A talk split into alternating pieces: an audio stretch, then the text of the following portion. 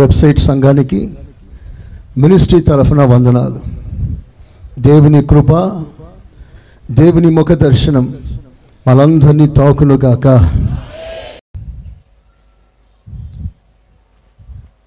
ఒకసారి బిగ్గరగా దేవునికి స్తోత్రం చెప్పండి, ఇంకొంచెం గట్టిగా హల్లెలూయా. ఎస్కేల్ పుస్తకం 47వ అధ్యాయం.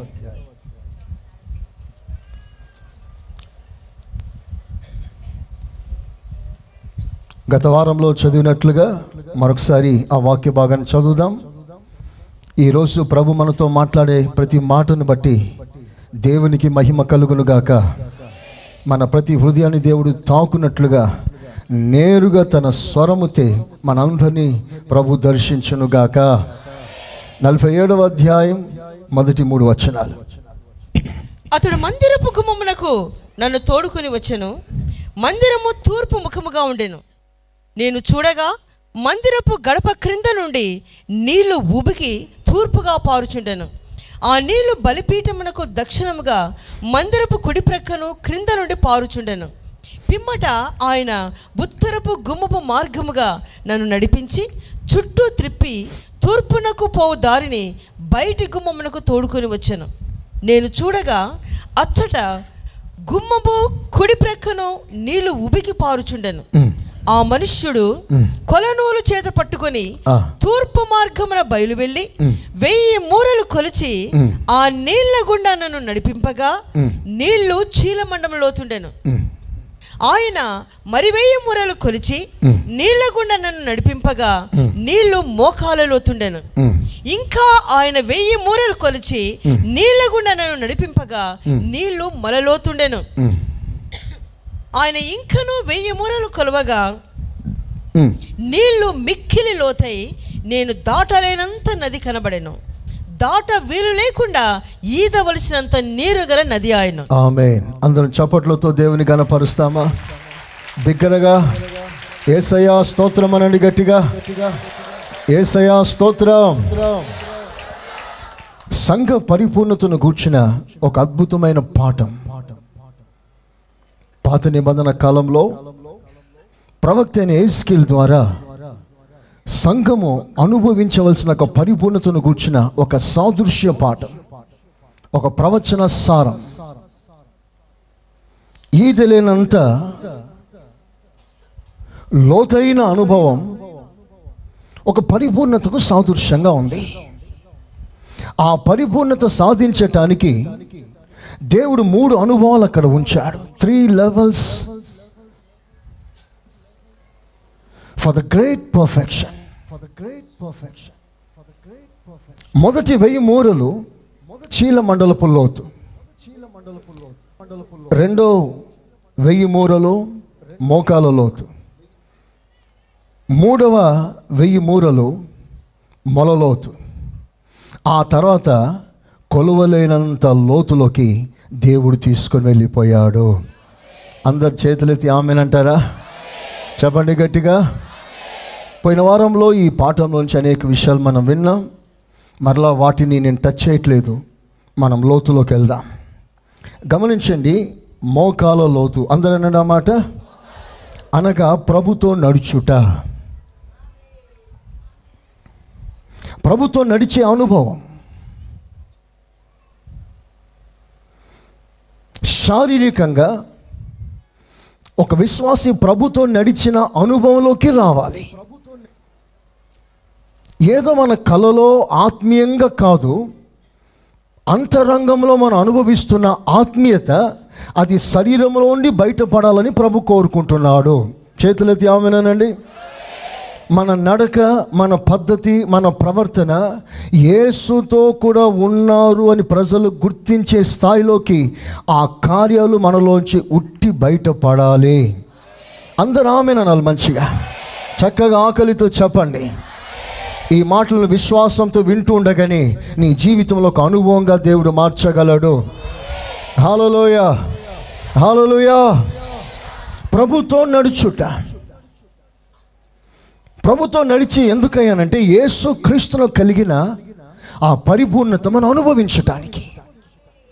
సెకండ్ మోకాల లోతు. మనం మోకరించినప్పుడంతా కూడా తండ్రి దేవుని యొద్ద మనం ప్రార్థన చేస్తాం. అవర్ ఫాదర్ ఇన్ హెవెన్, పరలోకమందున్న నా తండ్రి అని తండ్రిని సంబోధిస్తూ తండ్రితో సంభాషిస్తున్నా. అది నీకు తెలియకుండానే నువ్వు మోకాల మీదకి వచ్చినప్పుడు తండ్రి దేవునితోను సహవాసం చేస్తున్నా. ప్రార్థన ముగింపులో కూడా యేసు నామంలో అడుగుచున్నాము, చెప్పండి తండ్రి. అందరూ అనండి ఆ తండ్రి అని, మరల మంచిగా చెప్పండి అన్నమాట, తండ్రి. So we have fellowship with father. మోకాల జీవితం తండ్రితో సంబంధం, చీలమండలపు లోతు యేసుతో సంబంధం, మూడవదిగా మొలలోతు. మొల అంటే నడుము, నడుము అనగా మనసు. మనసును కట్టేది కృత నిబంధనలో పరిశుద్ధాత్ముడు అని చాలా తేటగా బైబిల్లో రాస్తుంది. వేరొకడు వచ్చి నీ నడుమును కడతాడు, ఆ వేరొకడే పరిశుద్ధాత్మ దేవుడు. సో వేరొకడు నడుమును కడతాడు, మనసును కడతాడు. నువ్వు సాధించలేనిది, నువ్వు నిగ్రహించలేనిది, నువ్వు అపేక్షించలేనిది, ఇది నా మనసులోంచి బయటికి వెళ్ళిపోవాలి అని నువ్వు ఆతృత పడుతున్నా సాధించలేనిని ఆత్మ ద్వారా దేవుడు సాధింపచే కృపనిస్తాడు. సో మూడవదిగా ఆత్మ సహవాసం. ఒక మాటలో చెప్పాలంటే తండ్రితో సహవాసం, కుమారునితో సహవాసం, పరిశుద్ధాత్మతో సహవాసం. ఈ మూడు వదలగా సహవాసం అనుభవించిన తర్వాత ఒక వ్యక్తికి పరిపూర్ణత వస్తుంది. చవలు పడతాం ఒకసారి గట్టిగా, కొడాలు గట్టిగా, హల్లెలూయా హల్లెలూయా. ఎందుకంటే ఆదిలో దేవుడు మానవుని చేసినప్పుడు మన స్వరూపమందు మన పోలిక చొప్పున నరులను చేయుదుము అని త్రిత్వ దేవుడు సంభాషించి మనిషిని చేశారు. In our form, in our image, మన అని తండ్రి దేవుడు, ప్రభు అయిన యేసుక్రీస్తు, పరిశుద్ధాత్మ దేవుడు, త్రిత్వ దేవుని ఏకమై ఒక మనిషిని చేశారు. కానీ ఆ మనిషి పాపం చేయటం వలన ఆ త్రిత్వ దేవుని యొక్క పరిపూర్ణత మానవుడు పోగొట్టుకున్నాడు. అతడు మరణించాడు అని బైబిల్ సెలవిస్తుంది. మరణించాడంటే త్రియేక పరిపూర్ణత మానవుడు పోగొట్టుకున్నాడు. మరలా అలాంటి మానవునికి ఒక అద్భుతమైన త్రియేక దేవుని పరిచర్య ఇవ్వటానికే తండ్రి దేవుడు, ప్రభు అయిన యేసుక్రీస్తు, పరిశుద్ధాత్మ దేవుడు ఆయా కాలాల్లో మనతో పరిచర్య చేశారు, మనకు పరిచర్య చేశారు. సాదృశ్యంగా గత వారంలో మీతో చెప్పారు, ప్రవక్త అయిన యెహెజ్కేలు ఎప్పుడు కూడా ప్రభువుగా ఆత్మ నన్ను కొనిపోయాను, ప్రభువుగా ఆత్మ నన్ను ఎత్తైన కొండపైకి తీసుకొని వెళ్ళాను, లోతైన లోయలోకి తీసుకెళ్ళాను అని ఆత్మను గూర్చిన ప్రత్యక్షత కలిగిన వాడు యెహెజ్కేలు ప్రవక్త. అలాగే ఇరిమియా, ఇది యెహోవా వాక్కు, తండ్రి దేవుడు సెలవిస్తున్న మాట అని తండ్రి యొక్క మాటని ప్రతినిధిగా బోధించేవాడు. అలాగే ప్రవక్త అయిన యెషయా యేసుక్రీస్తును గూర్చిన ప్రవచనాలన్నీ అనర్గళంగా ప్రవచించిన ప్రవక్త యెషయా. జననం మొదలుకొని మరలా 1000 ఏళ్ల పరిపాలన వరకు, నిత్యత్వం వరకు యేసయ్య యొక్క ప్రతి అడుగులను ప్రవచించగలిగినాడు యెషయా. సో ఇరిమియా తండ్రి దేవుని గూర్చిన ప్రత్యక్షతలు, యెషయా యేసు క్రీస్తు యొక్క ప్రత్యక్షతలు, యెహెజ్కేలు పరిశుద్ధాత్మ దేవుని ప్రత్యక్షతలు ఆనాడు సంఘానికి బోధించారు. సరిగ్గా అదే మూడు పరిపూర్ణత కృత నిబంధన సంఘానికి దేవుడు ఇస్తున్నాడు. రెఫరెన్స్ ఇచ్చి నేను ముందుకెళ్తాను. ఎఫెసీ పత్రిక 3వ అధ్యాయం, ఎఫెసీ పత్రిక 3వ అధ్యాయం 18వ వాక్యం. క్రీస్తు మీ హృదయములలో విశ్వాసము ద్వారా నివసించినట్లుగాను తన మహిమైశ్వర్యము చొప్పున మీకు దయచేయవలనియు మీరు దేవుని సంపూర్ణతయందు. ఆ మాట మీరందరూ చెప్పాలి. నేను, అందరు చెప్తున్నారా బ్రదర్స్ కూడా, నేను దేవుని సంపూర్ణత యందు పూర్ణుడనై. చాలా మనమంతా తండ్రి సంపూర్ణతలో పూర్ణులు కావాలి. సెకండ్ ఎఫ్ఎస్సి పత్రిక 4వ అధ్యాయం 12వ వాక్యం, మనమందరము విశ్వాసములోను దేవుని కుమారుని గురించిన జ్ఞాన విషయంలోను ఏకత్వం పొంది సంపూర్ణ పురుషుల మగు వరకు. సంపూర్ణ పురుషులు అనగా క్రీస్తునకు కలిగిన సంపూర్ణతకు సమానమైన సంపూర్ణత గల ఆ సమానత్వం మనం అందరం పొందుకోవాలి. ఒకసారి రెండు చేతులు పైకెత్తి ఆమేన్ అంటారా? చెప్పండి హుషారుగా.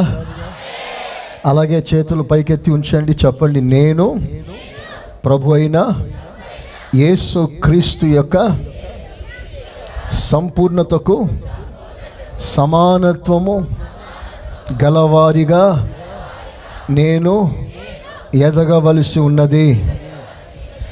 ఆమెన్, హల్లెలూయా. మూడవదిగా ఎఫెసీ పత్రిక 5వ అధ్యాయం 18వ వాక్యం, మరియు మధ్యములో మత్తులై ఉండకుడి, దానిలో దుర్వ్యాపారం కలదు, అయితే ఆత్మలో పూర్ణులై ఉండండి. చెప్పండి, చేతులు పైకెత్తండి. ఇప్పుడు చెప్పండి, నేను పరిశుద్ధాత్మలో పూర్ణుడుగా మారాలి. ఆమేన్. ఇప్పుడు సంఘానికి 3 పరిపక్వతలు దేవుడు ఇస్తున్నాడు. ఈ 3 అనుభవాలు కలిసినప్పుడే ఒక వ్యక్తి పరిపూర్ణంగా ఆ రాజ్యంలో చేరటానికి అర్హతను సాధిస్తున్నాడు. ఆదిలో దేవుడు మనిషితో సహవాసం చేసేవాడు, ప్రతిరోజు దిగి వచ్చేవాడు, ప్రతిరోజు మాట్లాడేవాడు, ప్రతిరోజు పలకరించేవాడు, ప్రతిరోజు కలిసి నడిచేవాడు. యేసయ్య దేవుని యొక్క స్పందన, స్పర్శ మానవుడు అనుభవించేవాడు. ఆ మానవుడు ఎవరు అంటే తండ్రి దేవుని, యేసు క్రీస్తు దేవుని, పరిశుద్ధాత్మ దేవుని పరిచర్యను అనుభవించిన వాడు, వారి పరిపూర్ణతను పొందినవాడు. ఆ స్థాయిలో నడుస్తున్నాడు ఆదాం. ఇప్పుడు మరలా మనం దేవుని యొద్ద, దేవునితో, దేవునిలో ఆ ఉన్నతమైన భాగ్యం అనుభవించాలంటే ఆదాము పతనమైపోయిన ఆ పరిపూర్ణత, పోగొట్టుకున్న ఆ పరిపూర్ణత మనమందరం పొందవలసి ఉంది. అందరూ ఆమేనంటారా? హల్లెలూయా. అందుకనే తండ్రి దేవుని పరిపూర్ణత, యేసయ్య పరిపూర్ణత, పరిశుద్ధాత్మ పరిపూర్ణత సంఘం అనుభవించాలి. ఇది ఎలా సాధించాలో మీకు చెప్తాను, జాగ్రత్తగా వినండి. ఇంకో విధంగా చెప్పాలంటే చీల మండలపు లోతు ప్రభుతో నడుచుట, వాకింగ్ విత్ జీసస్. నడక అంటే ప్రవర్తన లేదా మన పద్ధతి, lifestyle, that is manifested out. బయటికి కనబడుతున్న ప్రవర్తన, ఏదో లోపల ఎక్కడో దైవత్వం దాగి ఉంది కాదు. దేవునితో మన సంబంధం కలిగి ఉన్నట్లుగా ఈ శరీరంలో, శరీరం ద్వారా అది ప్రత్యక్షపరచబడాలి. So this flesh needs perfection. ఈరోజున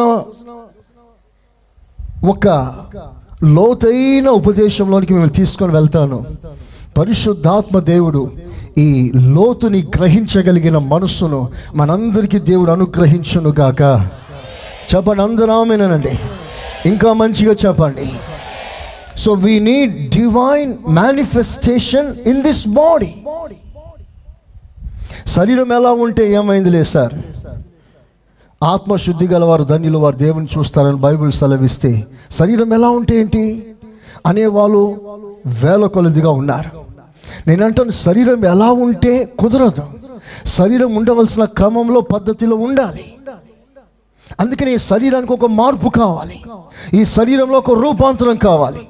అందుకనే మన మాట, మన పద్ధతి, మన ప్రవర్తన, మన ధోరణి, మన లైఫ్ స్టైల్ ఇవన్నీ కూడా ఆత్మీయతను ధరించాలి. అందరు చేతులెత్తి ఆమేనని గట్టిగా ఆమేన్. మన మాట ఆత్మీయంగా ఉండాలి, మన వస్త్రధారణ ఆత్మీయంగా ఉండాలి. లోకంలో కనబడుతున్న ఫ్యాషన్ అంతా మనలో కనబడకూడదు. We need simplicity, we need divinity. యేసయ్యను ప్రత్యక్షపరిచే నేను, నా శరీరం, ఈ తత్వం ఆయనకు అనుకూలంగా మార్చుకోవాలి. అందుకనే సజీవ యాగముగా మీ శరీరం, మీ ఆత్మ కాదు, మీ శరీరం, యువర్ బాడీ, సజీవ యాగముగా బలిపీఠం మీద సమర్పించండి అని ఒక ఆజ్ఞ పాస్ చేస్తున్నాడు. చేతులు పైకెత్తి ఆమెనంటారా గట్టిగా హల్లెలూయా. ఇది ఒక ఆత్మీయ బోధ. నన్ను పక్కన పెట్టేసేయండి, ఇది ఓ దేవుని యొక్క స్వరం చాలా స్పష్టంగా నీతో మాట్లాడుతున్నట్లుగా, ఇక్కడ ఒక ప్రభు నిలబడ్డట్లుగా, యేసు క్రీస్తే డైరెక్ట్గా నీతో మాట్లాడుతున్నట్లుగా నువ్వు గ్రహించగలిగితే ఒక అద్భుతమైన స్పందన దేవుడు నీలో కలుగజేస్తాడు. ఇది దేవుని మాటగా మీరు తీసుకోండి. You need bodily purification and bodily perfection. అందుకని మీరు మాట్లాడేటప్పుడు కూడా జాగ్రత్తగా మాట్లాడాలి. మన అపియరెన్స్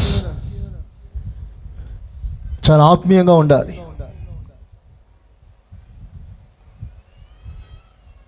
లోకస్తులు రకరకాలుగా తయారవుతారు,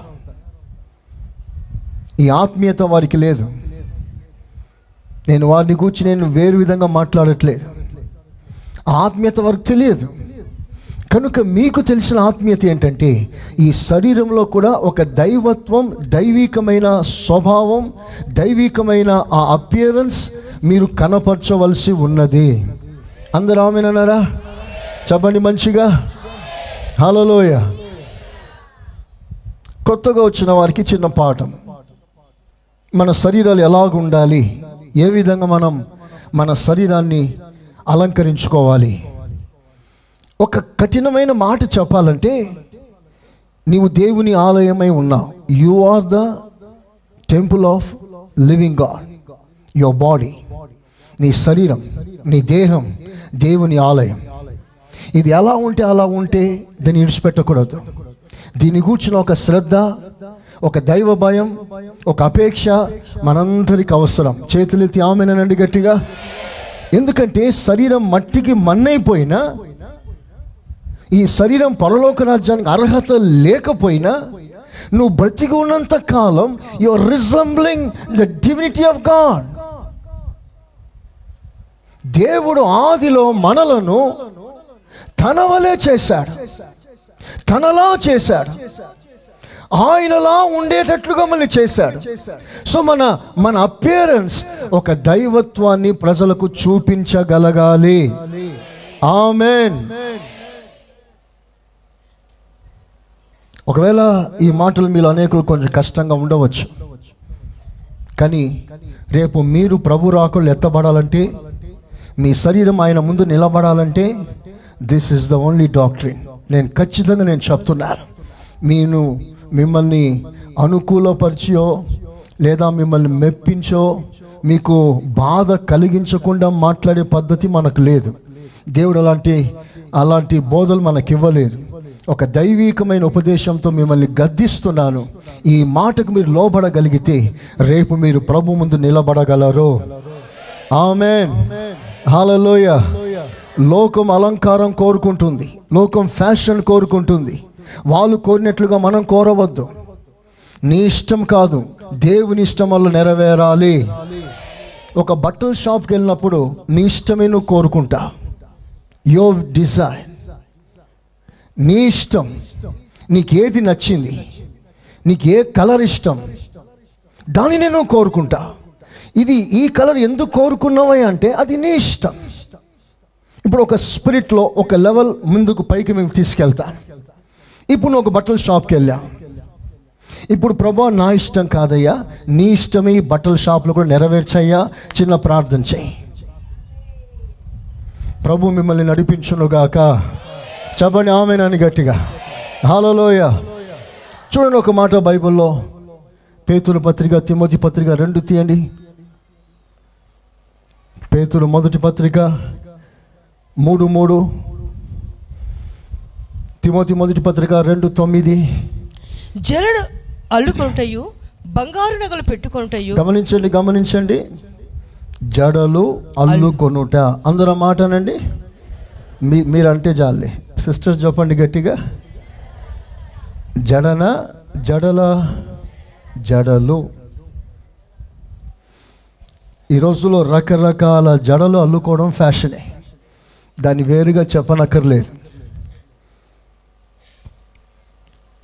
ఆ ఉన్న కొత్తిమీరంతా జుట్టును కూడా ఎన్ని జడలు వేస్తారండి.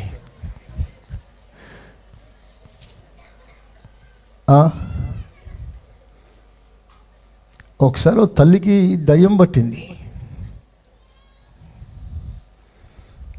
దయ్యం బట్టి భయంకరంగా ప్రవర్తిస్తుంది. ఆమె జుట్టు వెనక వరకు ఉంది, చాలా పెద్దగా ఉంది. ఆమెను గద్దిస్తూ ఆమె తల మీద చేపెట్టి గట్టిగా ప్రార్థన చేస్తే జుట్టు అమాంతంగా నా చేతికి వచ్చేసింది. దాన్ని ఏమంటారు? సావరం. బాగానే తెలుసు. మొత్తం చేతికి వచ్చేసింది, లోపల ఒరిజినల్ ఇంతే ఉంది. అసలు సంగతి ఏంటంటే ఆ వెంట్రుకలు ఎక్కడ తయారైందో అది ఒక దురాత్మకు సంబంధించింది. అంటే అందరి విషయం చెప్పట్లేదు, ఆ పర్టికులర్ వెంట్రుకల విషయంలో. మీకు తెలుసా ఈ మధ్య లేటెస్ట్గా వచ్చిన న్యూస్, ఈ ఎక్స్ట్రా ఏంటది సవరం, విగ్, ఇవన్నీ కూడా పంది యొక్క ఆ వెంట్రుకలతో చేస్తున్నారు. కాబట్టి మీకు వాట్సాప్ పంపిస్తాను. స్తోత్రం. అంటే నా ఉద్దేశం వేరుగా పాయింట్అవుట్ చేయాలని కాదు. దేవుడు మనకి ఏది ఇచ్చాడో ఉన్న పాటున్న దాంతోనే మనం ప్రభు దగ్గరికి వచ్చి ప్రభుని ఘనపరుస్తాం. హల్లెలూయ. మీకు తెలుసా కృత్రిమము అనండి అందరూ ఒకసారి, మళ్ళీ చెప్పండి. కృత్రిమము అంటే ఆర్టిఫిషియల్. చెప్పండి. అంటే కృత్రిమము చేయువారు దేవుని రాజ్యంలో ప్రవేశించారట. మరి దీంట్లో దిగితే చాలా కఠినంగా పోవాల్సి వస్తుంది. Artificials. So let us be original in God's sight. ఆమేనండి గట్టిగా చెప్పండి గట్టిగా. ఏదైనా సరే మనం ఉన్న పాటున దేవుని ఎదుకు చేరుకుందాం. ఈ బాడీ, శరీరం దేవుని ఆలయం. ఈ దేహంలో దేవుడు నివాసం చేస్తాడట. కనుక ఈ దేహం దేవుని ఆలయం, కనుక ఈ ఆలయం ఆయన కొరకు సిద్ధపడాలి. ఆమేనండి గట్టిగా చెప్పండి గట్టిగా. ఆయన కొరకు సిద్ధపడాలి. కనుక ఆయన ఏం కోరుకుంటున్నాడు? నన్ను ఆయన ఎలా ఉండాలని కోరుకుంటున్నాడు? ఒకసారి మీరు ఆలోచన చేయండి. ఆ వాక్యంలోకి వెళ్దాం.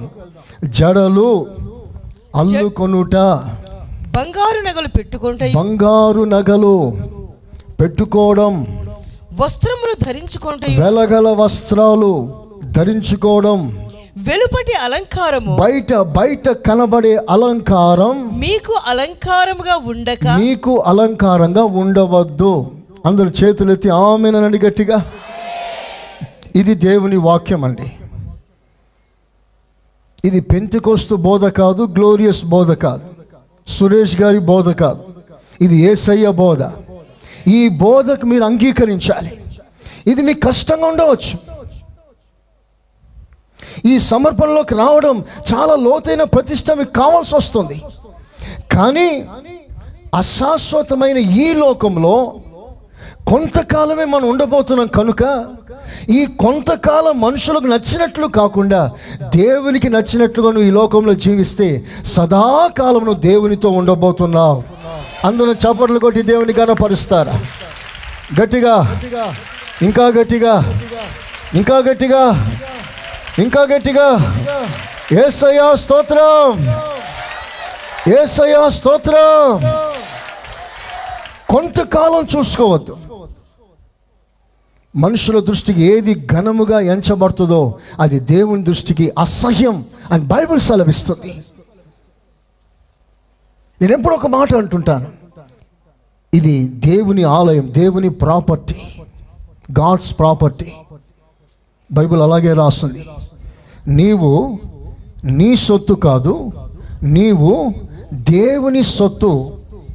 ఒకసారి అందరి చేతుల పైకి ఎత్తుదామా, ఒప్పుకుందామా? చెప్పండి, నేను నా సొత్తు కాదు. ఎంతమంది అంటున్నారు ఈ మాట? నేను చెప్పే మాట మీరు మీ స్వరం బయటికి రానివ్వండి. నేను నా సొత్తు కాదు, నేను దేవుని సొత్తు. నన్ను నా దేవుడు విలువ పెట్టి కొనుక్కున్నాడు. నేను నాకు సొంతం కాదు, నేను నా దేవునికి సొంతం. చెవులు కొడదామా గట్టిగా? హల్లెలూయా, హల్లెలూయా.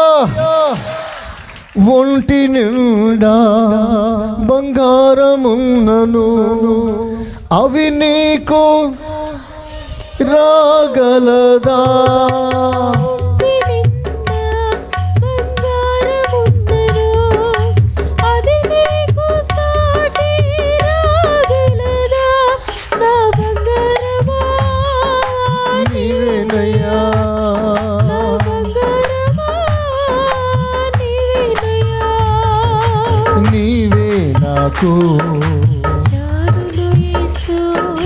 నీవే నాకు, పాడదామా?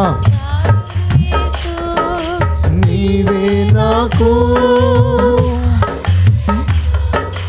నీవే నాకు,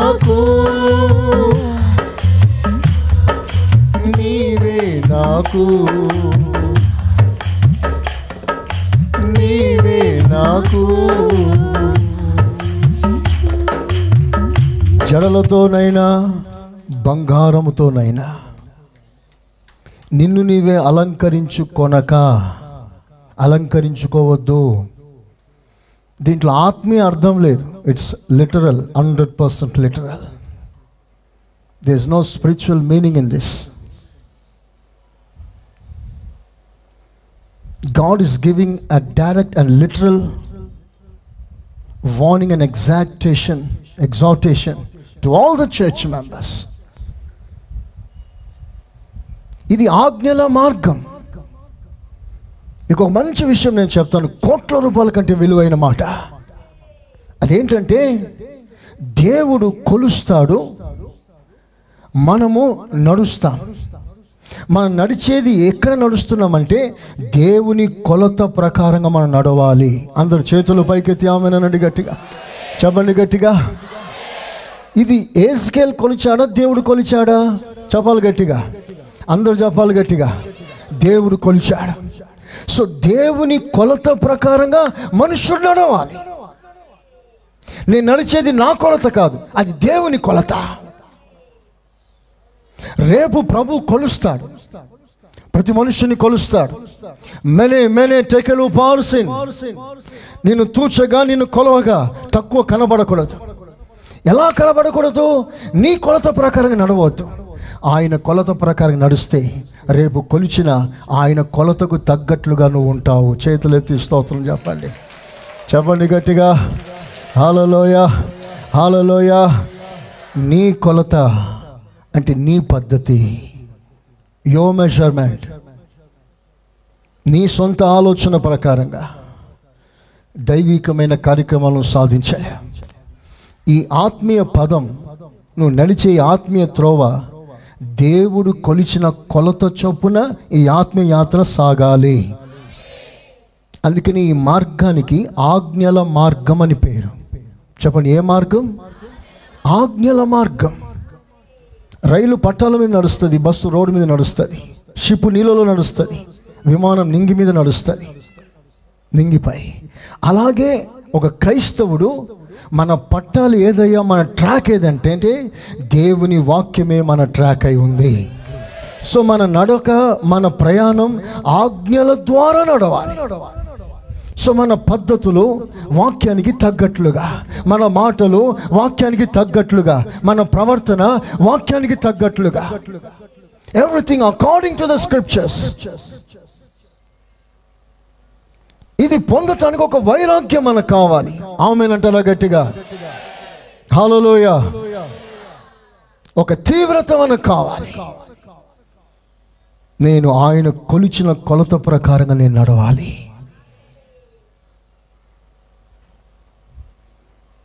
ఆఫ్ కోర్స్ ఆయన కొలత కష్టమే, ఆయన ఆలోచన ప్రకారం నడవడం కష్టమే.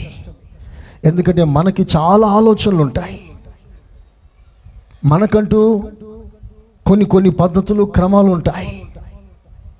కానీ నిజంగా నువ్వు దేవుని బిడ్డగా దేవుడు ఉన్న ఆ అద్భుతమైన చోటికి చేరుకోవాలంటే ఆ త్రోవలోనే నువ్వు వెళ్ళాలి. అది ఇరుకైన త్రోవ, అది నారోవే. ఈ ఇరుకైన త్రోవ ఎందుకన్నాడు దేవుడు? నీకు స్వేచ్ఛ లేదు, ఇహలోక సంబంధమైన సంతోషం నీకు లేదు. సగటు క్రైస్తవుడు ప్రపంచంలో ఆనందిస్తున్నట్లుగా నువ్వు ఆనందించడానికి వీల్లేదు.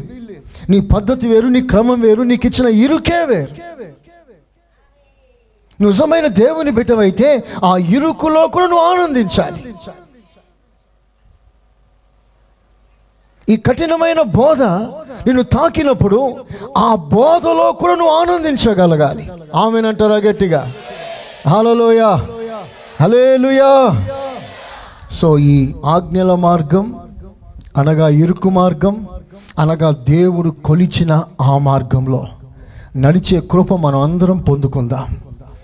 ఆమేనన్నారా గట్టిగా? ఆ ఆజ్ఞల మార్గం నడిచే కృప మనందరికీ కావాలి. ప్రియులారా, ఒక మాట, శరీరంలో ప్రభుతో నడుచుట. రెండవదిగా అక్కడ మోకాల లోతు, మోకాల లోతు. ఎప్పుడైతే మోకాల మీదకి వచ్చి ప్రార్థన చేస్తున్నామో మనం ఆత్మలో బలపరచబడుతున్నాం, దేవుని సన్నిధిలో నిలిచే కృప పొందుకుంటున్నాం. శరీరంలో ప్రభుతో సహవాసం, ఆత్మలో నుండి ప్రభుతో సహవాసం. ఇంకో విధంగా చెప్పాలంటే నడుములోతులకు పోవడం. నడుము అంటే మనస్సు, మనస్సులో దేవునితో సహవాసం. ఒక పరిపూర్ణ దశలోకి చేరాలంటే ఈ మూడు రకాల సహవాసం ద్వారా నీకు పరిపూర్ణత రావాలి. మొదట శరీరంలో ఒక పరిపూర్ణత, రెండు ఆత్మలో ఒక పరిపూర్ణత, మూడు మనసులో పరిపూర్ణత. మనస్సు అనగా అంతరంగ జీవితం, శరీరం అనగా బాహ్య జీవితం. ఈ బాహ్య జీవితం, అంతరంగ జీవితం, ఈ రెండు కూడా మీరు మనసు పెట్టి ఆలోచన చేయాలి. శరీరం బయట ఎలాగుందో లోపల మరో శరీరం ఉంది. ఆ శరీరం క్రీస్తు యొక్క సకల పరిపూర్ణత అనుభవించాలి, ఆయన స్వభావం అనుభవించాలి. అవన్నీ కూడా ఈ శరీరంలోంచి బయటికి కనబడాలి. చప్పట్లు కొడదాం ఒకసారి గట్టిగా. హల్లెలూయా, హల్లెలూయా. అంతరంగ పురుషుణ్ణి క్రీస్తు అనుభవిస్తున్నప్పుడు, క్రీస్తును పొందినప్పుడు ఆ అంతరంగ పురుషుడు ఎలాగ ఆత్మీయంగా ఎదుగుతున్నాడో ఆ ఎదుగుదల ఈ శరీరంలో కనబడాలి. ఈ శరీరంలో ఇప్పుడు శరీరంలో పరిపూర్ణత, ఆత్మలో పరిపూర్ణత, మనసులో పరిపూర్ణత. ఆ పరిపూర్ణమైన అనుభవంలోకి ముందుకు సాగుతూ దేవుని రాజ్యం కొరకు మనం సిద్ధపడదాం. ఆమేనన్నారా? హల్లెలూయా. క్లుప్తంగా రెండు మాటలు మీకు తెలియజేస్తాను. The second level to the perfection. మొదటి లెవెల్ ప్రభుతో నడిచిన అనుభవం, రెండవ లెవెల్ మోకాల అనుభవం, ప్రార్థన జీవితం. అందరూ అన్నాడు ఆ మాట గట్టిగా, ప్రేయర్ లైఫ్. ఈ నది పరిశుద్ధాత్మకు సాదృశ్యం. ఈ ప్రవహిస్తున్న ఈ నది పరిశుద్ధాత్మకి సాదృశ్యంగా రాయబడింది. సో ఈ పరిశుద్ధాత్మ నదిలో మోకల అనుభవం ఉంది. ఆ మోకలు అనగా ప్రార్థన. ఈ ప్రార్థన ఆత్మలో ప్రార్థన అనుభవానికి సాదృశ్యంగా ఉంది. సాధారణంగా రెండు రకాలుగా ఉంది ప్రార్థన అనుభవం. ఒకటి మనసుతో ప్రార్థన, రెండు ఆత్మలో ప్రార్థన. ఈ రోజున మనసు ప్రార్థన, ఆత్మ ప్రార్థన డిఫరెన్స్ చేసి మీకు చూపిస్తాను. మీరందరూ ఏ లెవెల్లో ఉన్నారు? Check your spiritual life and prayer life. ఈ రోజున ఇది నీకు ఒక సవాలుగా మారాలని కోరుకుంటున్నాను నేను. అందరు ఆమెనండి, గట్టిగా చెప్పండి, హుషారుగా, ఇంకా గట్టిగా. మనసుతో ప్రార్థన చేయుట, ఆత్మలో ప్రార్థన చేయుట. మనసుతో ప్రార్థన చేయుట అనగా నీకు కొన్ని కోరికలు ఉన్నాయి, కొన్ని ఆలోచనలు ఉన్నాయి. ఆలోచనలన్నీ మనసులో పెట్టుకొని ప్రార్థన చేస్తా. కొంతమంది స్వస్థత, కొంతమంది అక్కర్లు, కొంతమంది నెమ్మది, కొంతమందికి సమాధానం, కొంతమంది వారి కుటుంబ క్షేమం, వీటన్నిటిని మనసులో పెట్టుకొని ప్రేయర్ చేస్తూ ఉంటారు. ఇది మనసుతో తెలివితో చేసే ప్రార్థన. కానీ ఆత్మలో ప్రార్థన అది కాదు. మీకు రెఫరెన్స్ ఇస్తాను. 1 కొరింథీ పత్రిక 14వ అధ్యాయం 13వ వాక్యం.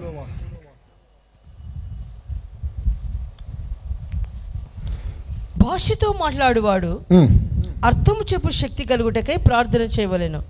నేను భాషతో ప్రార్థన చేసినడలా నా ఆత్మ ప్రార్థన చేయను గాని నా మనస్సు ఫలవంతముగా ఉండదు. కాబట్టి ఆత్మతో ప్రార్థన చేతును, ఆత్మతో ప్రార్థన చేస్తాను, మనస్సుతోనూ ప్రార్థన చేస్తాను, మనస్సుతో కూడా ప్రార్థన చేస్తాను.' సో ప్రార్థన రెండు రకాలు. మనసుతో అంటే మన ఆలోచన, మన జ్ఞానం, మన తెలివితో ప్రార్థన చేయడం. మరి ఆత్మతో ప్రార్థన చేయడం అంటే ఏమిటి? అందరు మీ తలలు పైకెత్తి నా వైపు చూడండి. This is a deeper level in your spiritual life. మీరు కొంచెం సీరియస్గా ఈ మాటలు జాగ్రత్తగా వింటే, మీ కొరకు నేను చాలా సీరియస్గా సిన్సియర్గా ప్రార్థన చేశాను. ఈ ప్రసంగం, ఈ మాటలు వింటున్న మీ జీవితంలో ఒక అద్భుతమైన కార్యం జరగాలని ప్రభు కాళ్ళు పట్టుకొని ఇక్కడికి వచ్చాను. దేవుడు అద్భుతమైన కార్యం ప్రభు చేయునుగాక. అందరూ ఆమెన్ అంటారా? Amen, amen. ఆత్మతో ప్రార్థన అది ఎలా ఉంటుందంటే, రోమా పత్రిక 8వ అధ్యాయం 8:26.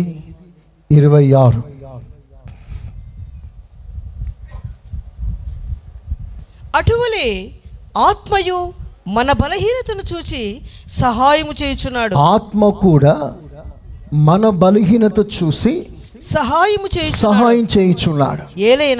ఏలయనగా మనము యుక్తముగా ఏలాగు ప్రార్థన చేయవలెను. మనము జ్ఞానముగా, యుక్తంగా, వివేకముగా ఎలా ప్రార్థన చేయాలో మనకు తెలియదు కానీ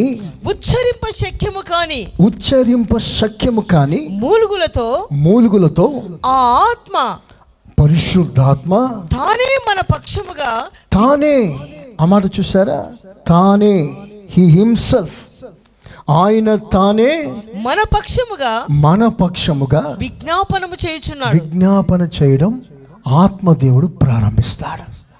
అందరూ మీ తలలు పైకెత్తండి. మొట్టమొదటిగా ఈ ఆత్మతో ప్రార్థన చేసే అనుభవంలోకి మీరు రావటానికి ఫస్ట్ మీ గుండెల్లో ఆ మంట, వైరాగ్యం.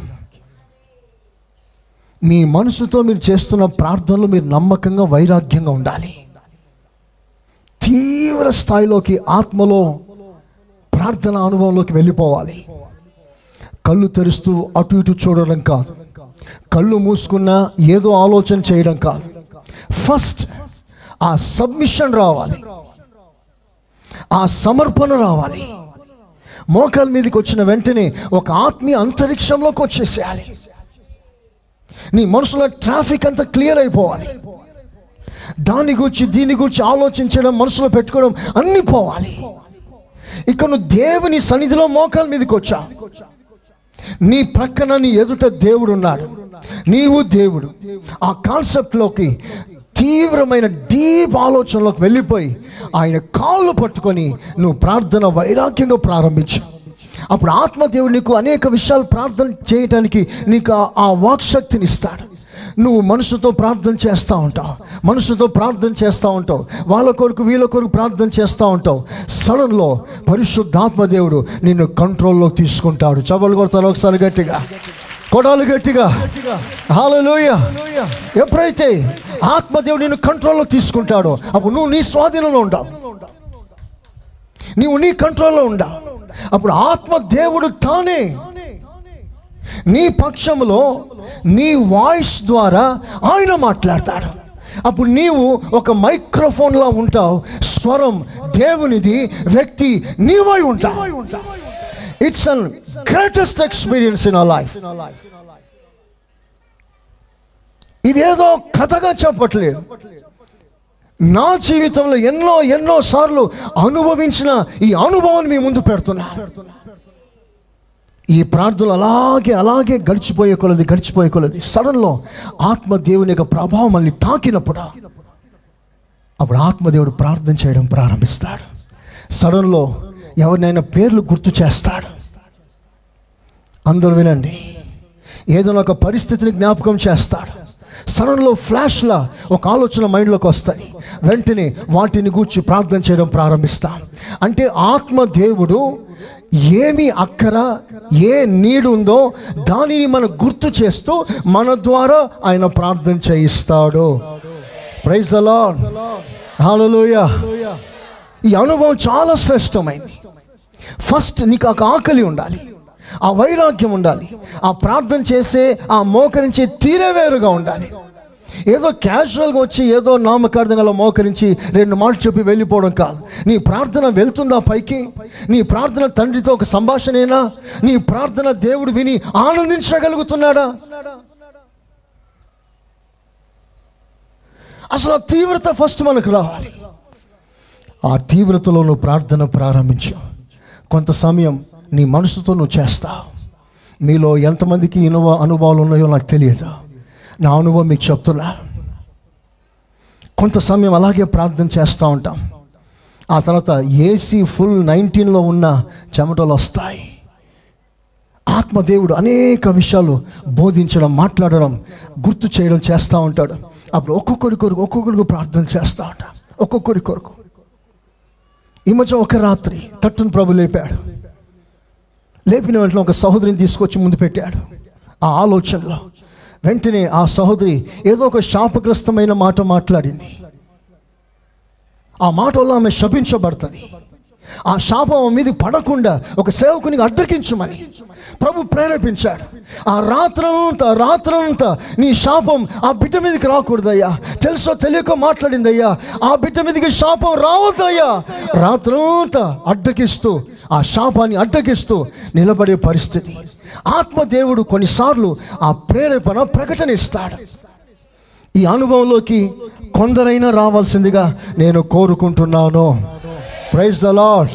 ఒక లోతైన ప్రార్థన జీవితాన్ని కూర్చిన ఆకాంక్ష మనల్ని వేధించునుగాక. ఆమేన్. ఆత్మతో ప్రార్థన సాగుతుంది. ఆత్మతో ప్రార్థన నీ మనసుతో ప్రారంభించా, కానీ ఆత్మతో ముగిస్తా. అప్పుడు పరిశుద్ధాత్మదేవుడు అనేక విషయాలు నీ ముందు పెడతాడు. నీకేం కావాలో నువ్వు కోరుకుంటా, కానీ ఆత్మలో ప్రార్థన చేస్తే దేవునికి ఏం కావాలో అది దేవుడు గుర్తు చేస్తాడు. ఒక దైవికమైన ప్రార్థనను అప్పుడు చేస్తా. Praise the lord. ఇది ఒక అనుభవం. ఇక్కడ నుండి నీ ప్రార్థన యథార్థత అయితే ఇంకో లెవెల్లోకి తీసుకెళ్తాడు. అందరు జాగ్రత్తగా వినండి. యథార్థంగా నేను ఒప్పుకుంటున్నాను, యథార్థంగా నేను అంగీకరిస్తున్నాను. ఈ అనుభవం నాకు కూడా లేదు. ఇప్పుడు నేను చెప్పబోయే అనుభవం అది కొందరికి ఇస్తాడు, అందరికీ ఇవ్వకపోవచ్చు. పరిశుద్ధ గ్రంథంలో రాయబడిన ఆ లేఖన ఆధారంగా చేసుకుని నేను మాట్లాడుతున్నాను. నీ మనసుతో ప్రారంభించు, నెక్స్ట్ ఆత్మతో ప్రారంభించు, థర్డ్ లెవెల్ ఉచ్చు స్థాయి ఆత్మలో. ఆత్మలో ప్రార్థన దేవుడు మార్చేస్తాడు. ఇప్పుడు వినండి, ఆత్మతో ప్రార్థన చేస్తున్నప్పుడు నీ కళ్ళ ముందు కొన్ని విషయాలు వస్తాయి. దర్శనం అన్నారు, ఇట్స్ అన్ విజన్. అది డ్రీమే కానీ విజనే కానీ ఇంకేదో అలా ముందు ఫ్లాష్ మాదిరిగా కనబడమే కానీ ఆత్మదేవుడిని గుర్తు చేస్తున్నాడు, ఒక విజన్ ఇస్తాడు, ఒక దర్శనం ఇస్తాడు. కానీ మూడో లెవెల్ ఏంటో తెలుసా? నీ కళ్ళ ముందుకు రావడం కాదు, నిన్నే దేవుడు ఆ పరిస్థితిలోకి, ఆ సంఘటనలోకి, ఆ ప్రదేశంలోకి నిన్ను తీసుకొని వెళ్ళిపోతాడు. నీ దగ్గరికి పరిస్థితి, ఆ సంఘటన రావడం కాదు, నీవే ఆ ప్రదేశానికి వెళ్ళిపోతావు. ఆ సంఘటన బైబిల్లో చదువుతున్నప్పుడు నిజంగా వెంట్రుకలు నిలబడిపోయింది. ఒక తీవ్రమైన కోరిక, దాని ట్రాన్స్. నీ శరీరం ఇక్కడే ఉంటుంది, శాప మీద నీ శరీరం ఉంటుంది, కానీ నీ ఆత్మ నీలోంచి అలాగున వెళ్ళిపోయి ఎవరి కొరకు ప్రార్థన చేస్తున్నావో, ఎక్కడ ప్రార్థన చేస్తున్నావో అక్కడికి నీ ఆత్మను దేవుడు దించేస్తాడు. అక్కడ పరిస్థితులను తేటగా చూడగలిగిన స్థాయికి ప్రభు నడిపిస్తాడు. అవసరమైతే చేతులు పైకెత్తి స్తోత్రం చెప్పండి, చెప్పండి గట్టిగా హల్లెలూయా. ఆ అనుభవాన్ని ఎక్స్ప్లెయిన్ చేయటానికి అపోస్తలుడైన పౌలుకు కూడా అర్థం కాలేదు. He could not explain that experience perfectly. అందుకే ఆయన అన్నమాట, ఒక మనుషుని ఎరుగుదును, అతడు మూడవ ఆకాశంలో కొనిపోబడ్డాడు. ఆయన కొనిపోబడినప్పుడు శరీరంతో కొనిపోబడ్డాడా, శరీరం లేకుండా కొనిపోబడ్డాడా, అది నాకు కూడా తెలియదు. It's an great experience. మొదటి కొరింథీ పత్రిక 12వ అధ్యాయం 3వ వాక్యం. 2 కొరింథీ 12:3 క్రీస్తునందున్న ఒక మనుష్యుని నేను ఎరుగుదును, అతడు 14 సంవత్సరముల క్రిందట మూడవ ఆకాశమునకు కొనిపోబడెను, అతడు శరీరముతో కొనిపోబడెను. మూడవ ఆకాశమునకు కొనిపోబడెను అంటే పరలోకం తన ముందుకు రాలేదు, తానే పరలోకానికి వెళ్ళిపోయాడు. అతడు శరీరముతో కొనిపోబడెను. శరీరంతో కొనిపోబడ్డాడా నేను ఎరుగను, శరీరము లేక కొనిపోబడెను, శరీరం లేకుండానే కొనిపోబడ్డాడా నాకు తెలియదు, అది దేవునికే తెలియదు, దేవునికే తెలుసు. అట్టి మనుషుని నేను ఎరుగుదును. చాలా, ఇది అపోస్తలుడైన పౌలు యొక్క అనుభవం. మనం ప్రార్థన చేస్తూ ఉండగా మనలో ఆత్మ నెమ్మదిగా వెళ్ళిపోయి ఏది దేవుడు చూపించాలో అక్కడ తీసుకెళ్ళిపోయి చూపించగలిగిన ఒక అద్భుతమైన అనుభవం. ఈ అనుభవాన్ని అపోస్తలుడైన యోహాన్ అనేక సార్లు అనుభవించాడు. ఆత్మదేవుడు ఎత్తైన కొండపైకి తీసుకెళ్ళిపోతాడు యోహాన్ని, అనేక విషయాలు చూపిస్తాడు. దీన్ని నిర్ధారణ చేయటానికి, ఈ అనుభవాన్ని నిర్ధారణ చేయటానికి పాత నిబంధన కాలంలో కూడా ఇలాంటి సంఘటన అనుభవాల్ని భక్తులకు దేవుడిచ్చాడు. ఉదాహరణకి భక్తుడైన యెహెజ్కేలు, అందరు యెహెజ్కేలు పుస్తకం తీయండి, అందరూ ఆ మాటలు తీయండి. 8వ అధ్యాయం తీసుకోండి, 8th chapter. యెహెజ్కేలు 8 మొదటి కొన్ని మాటలు చదవండి. 6వ సంవత్సరము 6వ నెల 5వ దినమున నేను నా ఇంట కూర్చొని ఉండగా, నేను ఇంట్లో కూర్చొని ఉండగా, యూదా పెద్దలు నా ఎదుట కూర్చుండి ఉండగాను, పెద్దలందరూ నా ముందే కూర్చొని ఉండగా, ప్రభువైన యెహోవా హస్తము నా మీదికి వచ్చెను. అంతటా నేను చూడగా అగ్నిని పోలిన ఆకారం నాకు కనబడెను, నడుము మొదలుకొని దిగునకు అగ్నిమయమైనట్టుగాను, నడుము మొదలుకొని పైకి తేజోమయమైనట్టుగాను, కరుగుచున్న అపరంజి అయినట్టుగాను ఆయన నాకు కనబడెను. అది విజన్, అది దర్శనం. దేవుని హస్తం తాకిందంట యెహెజ్కేలుని. అప్పుడు అతడు రూపాంతరం పొందాడు, అంతరంగ నేత్రాలు తెరవబడింది, దేవుని యొక్క రూపాన్ని తను చూశాడు. That was a vision. తర్వాత ఏం జరిగిందో చదవండి. మరియు మరియు చెయ్యి వంటిది ఒకటి ఆయన చాపి నా తల వెంట్రుకలు పట్టుకొని ఆత్మ భూమి ఆకాశముల మధ్యకు నన్ను ఎత్తుకొని నేను దేవుని దర్శనములను చూచుచుండగా యెరూషలేమునకు ఉత్తర వైపునకు నున్న ఆవరణ ద్వారము దగ్గర రోషము పుట్టించు విగ్రహ స్థానంలో నన్ను దించెను. ఆ మాట వినండి అందరు తలలో పైకెత్తండి. Take it serious. దేవుని మాట ఎప్పుడు కూడా వారికి ఎవరికో జరిగింది అని మనం చెప్పుకుంటూ ఉంటుంటాం కదా. ఆ సంఘటన పరిశుద్ధ గ్రంథంలో ఎందుకు రాయించాడు అంటే, అలాంటి కోరిక, అపేక్ష, ఆసక్తితో ఉంటే యేసుక్రీస్తు దేవుడే నీకు దేవుడై ఉంటాడు. ఆయనకిచ్చిన అనుభవం తప్పకుండా నీకు కూడా ఇస్తాడు. అందరం చేతులెత్తి ఆమెనండి. హల్లెలూయా, హల్లెలూయా. ఇప్పుడు దేవుని హస్తం యేసుక్రీస్తు తలను పట్టుకుందంట. ఆ వెంట్రుకలు పట్టుకొని అలాగూ లేపేశాడట. శరీరం అక్కడే ఉంది, కానీ ఆత్మలో వెళ్ళిపోతున్నాడు. వెళ్ళిపోయి ఆ యెరూషలేం పట్టణం ఆ గుమ్మం ద్వారం దగ్గర అక్కడ దించేశాడు. ఇదంతా శరీరంలో కాదు, ఆత్మలో జరుగుతుంది. 11వ అధ్యాయం చూడండి ఒకసారి, 11th చాప్టర్. పిమ్మట ఆత్మ నన్ను ఎత్తి యెహోవా మందిరపు తూర్పు గుమ్మమునకు చేర్చి యెహోవా మందిరం యొక్క తూర్పు దిక్కున నన్ను చేర్చి నన్ను దింపగా. ఇప్పుడు ఇదంతా కూడా శరీర ప్రకారంగా ఎత్తుకొని శరీర ప్రకారంగా దించడం కాదు, తన ఆత్మను తీసుకుని వెళ్ళిపోతున్నాడు. అక్కడ యెహెజ్కేలులో ఎన్నో సంఘటనలు అలా ఉన్నాయి. ఒక సంఘటనలో దేవుడు ఒక ఉన్నతమైన అనుభవం తీసుకెళ్ళిపోతాడు. అందరూ ఉంటారు, కానీ యెహెజ్కేలు ఉన్నట్లుగా ఎవరికి తెలియదు. యెహెజ్కేలు వాళ్ళు మాట్లాడే మాటలు వింటాడు, వాళ్ళ ప్లాన్లన్నీ గ్రహిస్తాడు. ఎలాగో తన ఆత్మ అలాగున ఎత్తబడి ఆ సమూహంలో చేర్చబడింది.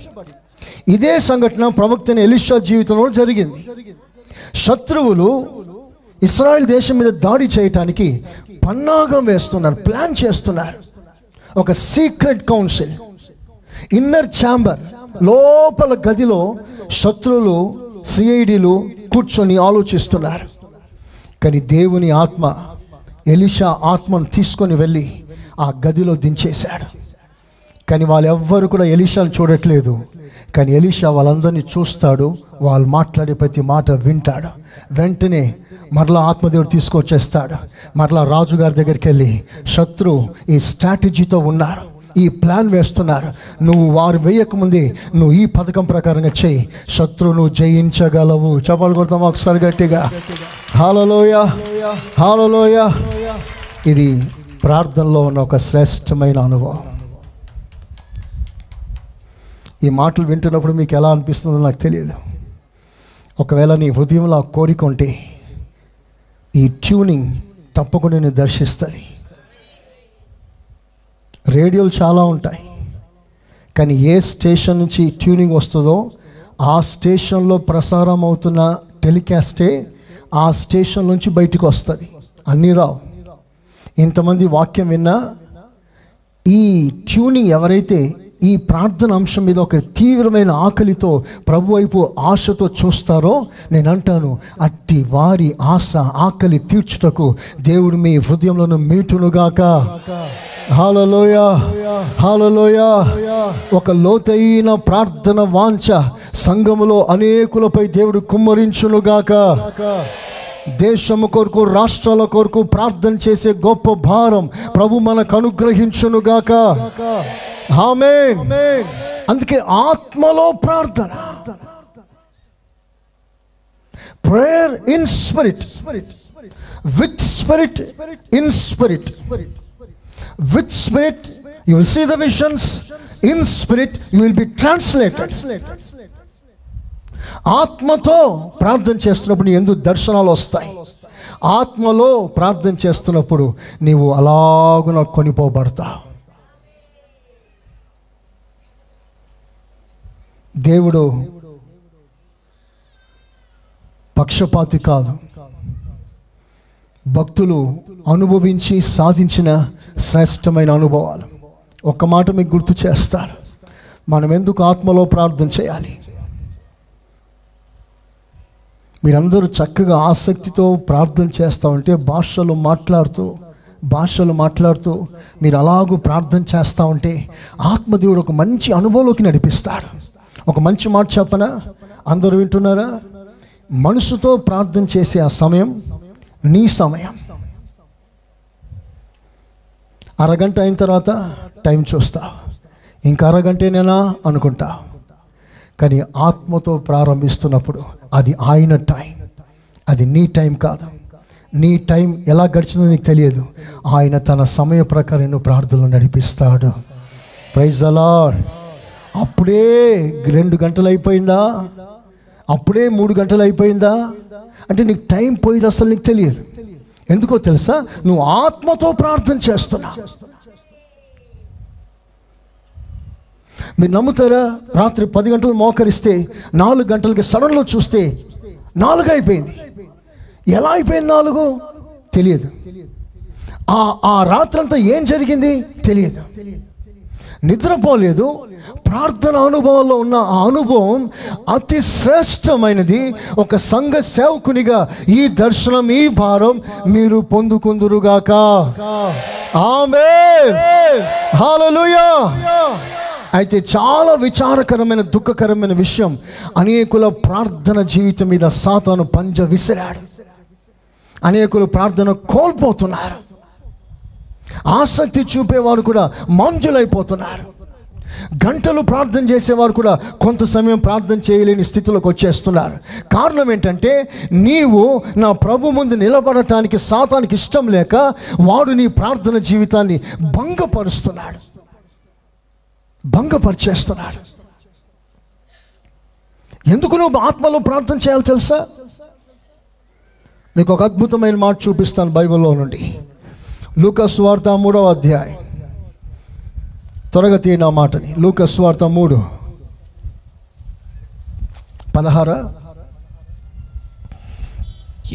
యోహాను, నేను నీళ్లతో మీకు బాప్తిసం ఇచ్చుచున్నాను, అయితే నాకంటే శక్తిమంతుడు ఒకడు వచ్చుచున్నాడు, ఆయన చెప్పుల వారిని ఇప్పుటకును నేను పాత్రుడను కాను.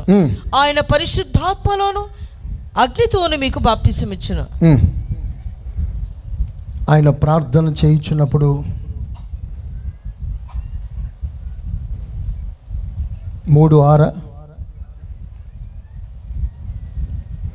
ఆకాశం తెరవబడి 21 ప్రజలందరూ బాప్తిసం పొందినప్పుడు యేసు కూడా బాప్తిసం పొంది ప్రార్థన చేయుచుండగా ఆకాశము తెరవబడి పరిశుద్ధాత్మ శరీరాకారముతో పావురం వలె ఆయన మీదికి దిగి వచ్చాడు. ఇప్పుడు అందరూ తలల పైకెత్తిన వైపు చూడండి.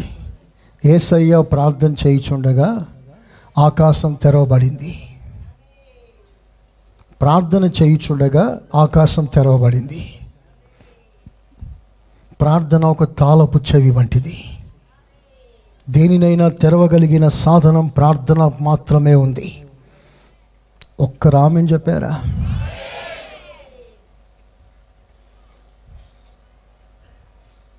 చేతులు పైకెత్తుదాం ఒకసారి. చెప్పండి, యేసయ్యా నన్ను కనికరించండి, యేసయ్యా నన్ను కనికరించండి, నన్ను ఒక ఉన్నత స్థాయికి తీసుకెళ్ళండి, ప్రార్థనాభిషేకం నా మీదికి పంపండి, యేసు నామములో అడుగుచున్నాను తండ్రి. Amen, amen. ప్రార్థన చేసినప్పుడు ఆకాశం తెరవబడిందంట. అంటే అంతకుముందు ఆకాశం మూయబడింది. నౌ లిసన్, నీ పైన ఆకాశం మూయబడింది. ఎలా మూయబడింది? ఎఫెసీ పత్రిక 6వ అధ్యాయం 12వ వాక్యం, ఎఫీషియన్స్ 6:12.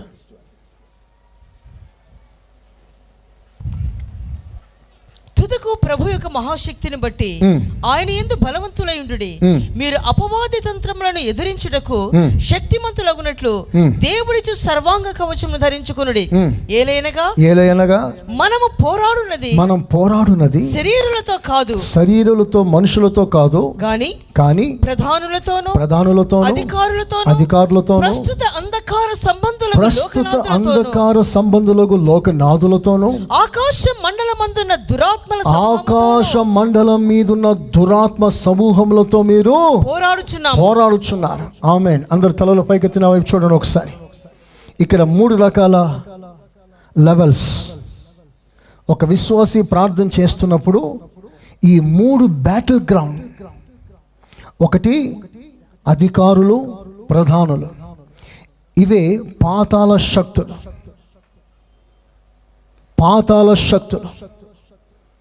సాతాను యొక్క సంబంధమైన రాజ్య సంబంధమైన అధికారం, సాతాన సంబంధమైన నాయకత్వం, వాటితో మనం పోరాడాలి ఫస్ట్.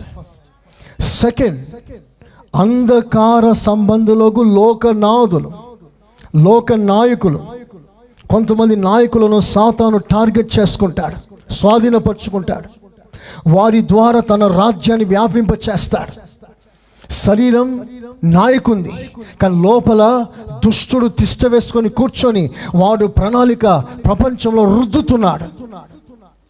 అందుకనే బైబిల్ సెలవిస్తుంది, ఈ లోక అధికారుల కొరకు ప్రార్థన చేయమన్నాడు దేవుడు. ఎందుకు ప్రార్థన చేయాలి?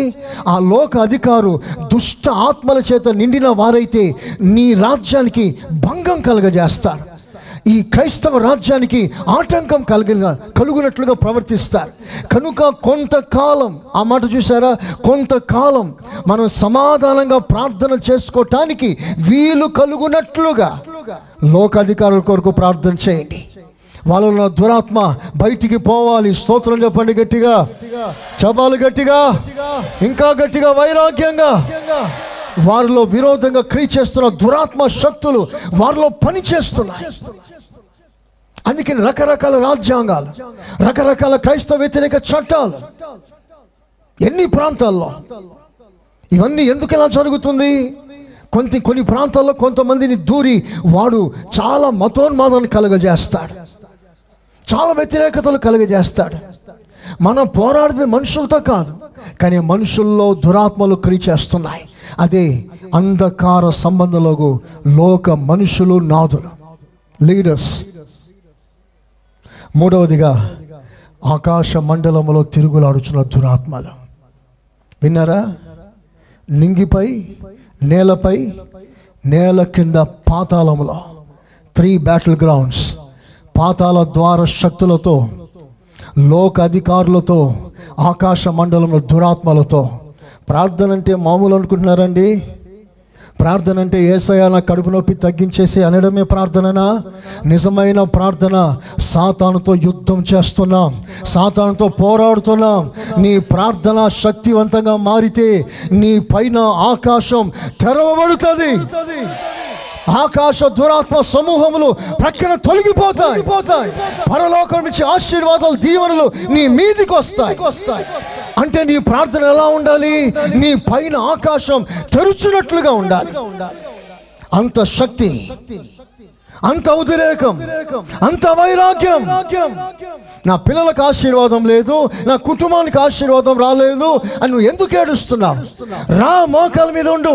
నీ పైన సాతాను మూశాడు, దాన్ని తెరువు చేస్తున్నామములో ఆశీర్వాదాలు నీ జీవితంలో కుమ్మరింపబడినట్లుగా మన పైన ఆకాశం తెరవబడాలి.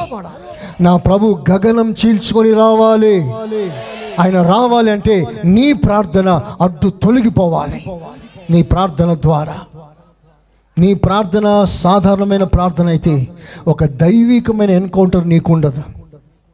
సహవాసం ద్వారా కొంత బలపడతావేమో, వాక్యం ద్వారా కొంత బలపడతావేమో, సహవాసుల ద్వారా కొంత బలపడతావేమో, కానీ నేరుగా దేవుని యొక్క తాకిడి నీకు ఉండదు, ఆ దైవికమైన ప్రసన్నత నీకు ఉండదు. చూడండి, కొంతమంది ప్రార్థన చేస్తే అంత ట్రాఫిక్, ఒక బండి ట్రాఫిక్లో ఇరుక్కుపోయినట్లుగా వీళ్ళ ప్రార్థన ట్రాఫిక్లో ఉండిపోతుంది.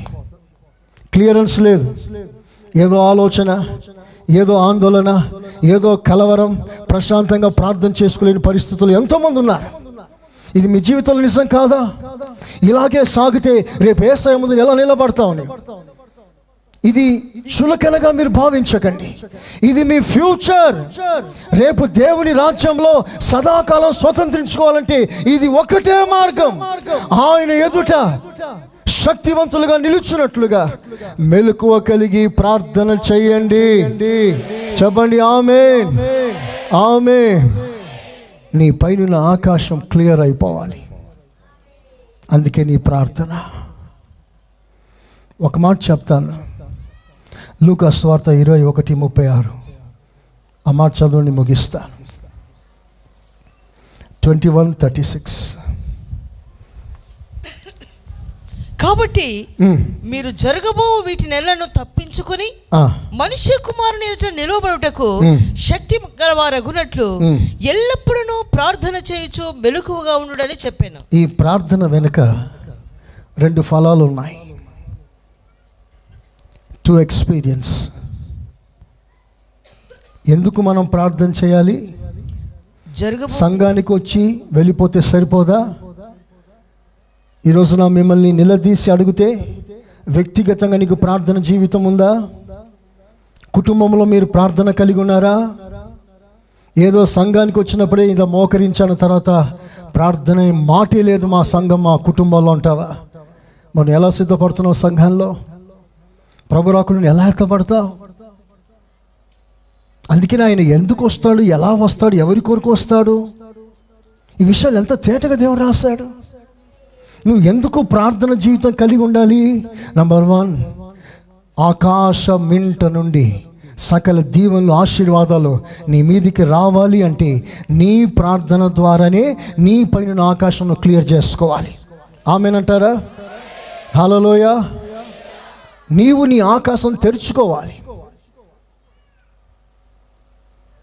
కొంతమంది నెత్తి మీద ఆకాశం ఇత్తడి వలె ఉందని బైబిల్ సెలవిస్తుంది. ఇత్తడిలా అంటే మూయబడి ఉంది, గట్టిగా ఉంది. నో ట్రాన్సాక్షన్స్, ఎగుమతి దిగుమతి లేవు. నువ్వు నువ్వే, ఆత్మీయ కార్యాలు ఆత్మీయ కార్యాలే. దానికి నీకే సంబంధం లేదు. ఇంపార్టేషన్ లేదు, ఇన్ఫిలింగ్ లేదు. You are totally destitute in God's presence. అలాంటి పరిస్థితి సంఘంలో ఎవ్వరికి రాకూడదు. కనుక నువ్వు ఏం చేయాలంటే, కష్టమైన, బలహీనమైన, ఆకలి నీకుంటే చాలు. నీవు బలహీనుడు అని తెలిసి ఆత్మదేవుడు నిన్ను బలపరుస్తాడు. నీ నోటికి కావాల్సిన మాట ఆయన తానే అందిస్తాడు. ఎప్పుడు నీ బలహీనతలు ఆయన జయించే కృపనిస్తాడు. అందుకని ఆ వైరాగ్యం మనకు ఉండాలి, ఆ రోషం మనకు ఉండాలి. ఎందుకు ప్రార్థన? పరలోకం తెరవబడటానికి. ఎందుకు ప్రార్థన? తప్పించుకోవటానికి. ఎందుకు ప్రార్థన? ఆయన ముందు నిలబడటానికి. 2 things వింటున్నారా? ఒకటి, తప్పించుకోవాలి.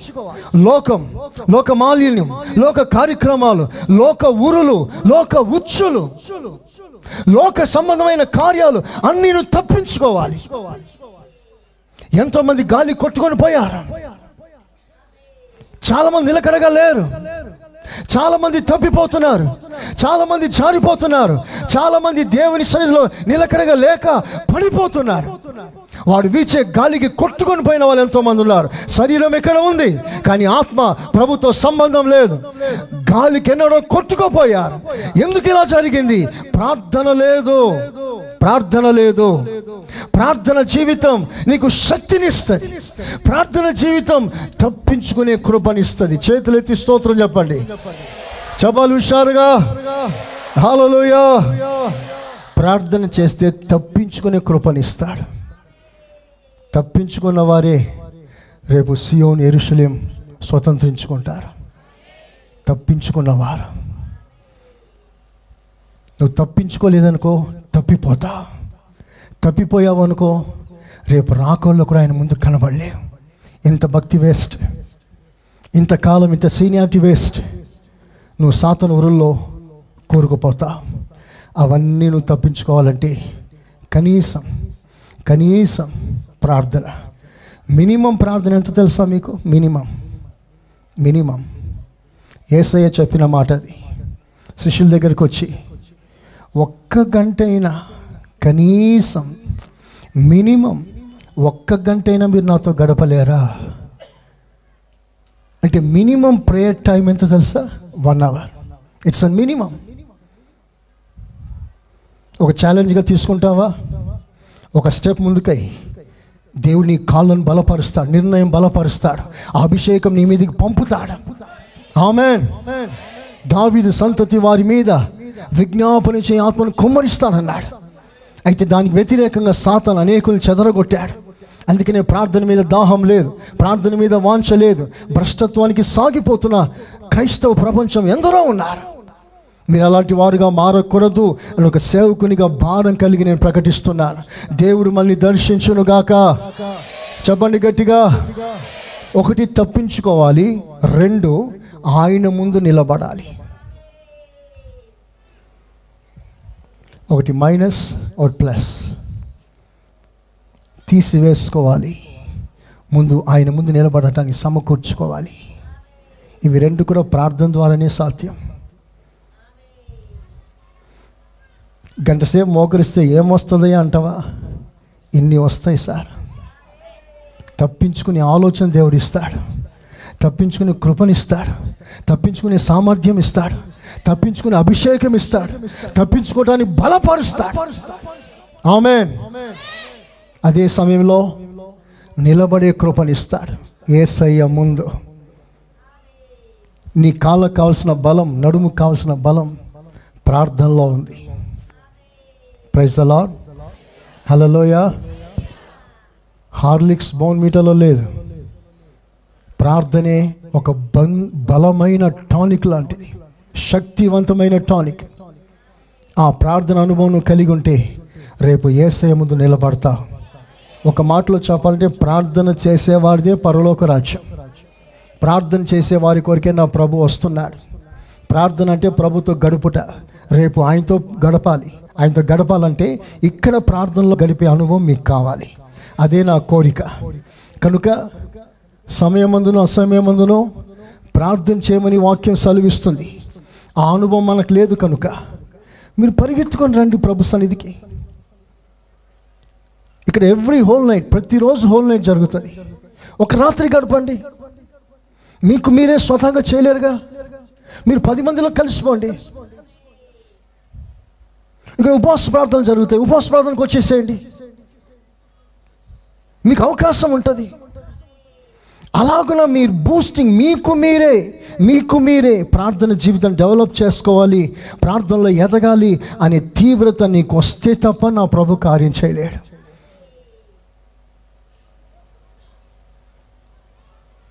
ఆ కృప అడుక్కుందాం మా ప్రభు దగ్గర. అందరు మోకరిస్తారా? అందరు మోకరిస్తారా? యథార్థంగా ప్రభుని అడుగుతావా? చూసారా, ఈ ప్రార్థన అభిషేకముల గురించి మాట్లాడుతున్నప్పుడు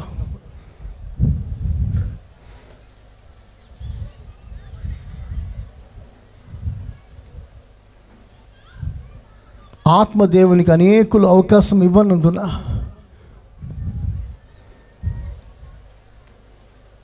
ఈ ఫలం, ఈ ప్రార్థన ఫలం అనుభవించకుండానే కలిసి వెళ్ళిపోయే పరిస్థితి, ప్రమాదం ఉంది. నువ్వు యథార్థంగా ప్రభుని, ప్రభా ఆ ప్రార్థన తాకిడి నన్ను ఒక్కసారి తాకనివ్వండి ప్రభా, తప్పే ప్రభా, ప్రార్థన లేకుండా చాలా కాలం గడిచిపోయిందయ్యా, మోకాల మీద రాకుండానే చాలా సంవత్సరాలు గడిచిపోతున్నాయి ప్రభా, నన్ను క్షమించు నాయనా, నాకు ప్రార్థన చేయబుద్ధి అవ్వట్లేదు ప్రభా, నాకు ప్రార్థన చేసే మనసు రావట్లేదు నాయనా, మీరు మార్చండి ప్రభా, మీరు నాకు ఒక అభిషేకం పంపండి ప్రభా. మన ప్రభువైన యేసుక్రీస్తు కృప, తండ్రి అయిన దేవుని ప్రేమ, పరిశుద్ధాత్మ సహవాసం మనకును సకల పరిశుద్ధులకును సదాకాలం తోడై ఉండునుగాక. ఆమేన్. ఆమేన్. మీరు వినుచున్న ఈ పాస్టర్ సురేష్ గారి ప్రసంగాల క్యాసెట్, అదేవిధంగా మీకేమైనా ప్రార్థనావసరతలు ఉన్న యెడల సంప్రదించండి. మా చిరునామా pastor Suresh, glorious ministries, FCI, Ramagundam. మా సెల్ నంబర్స్ 9502222111 మరియు 770299188.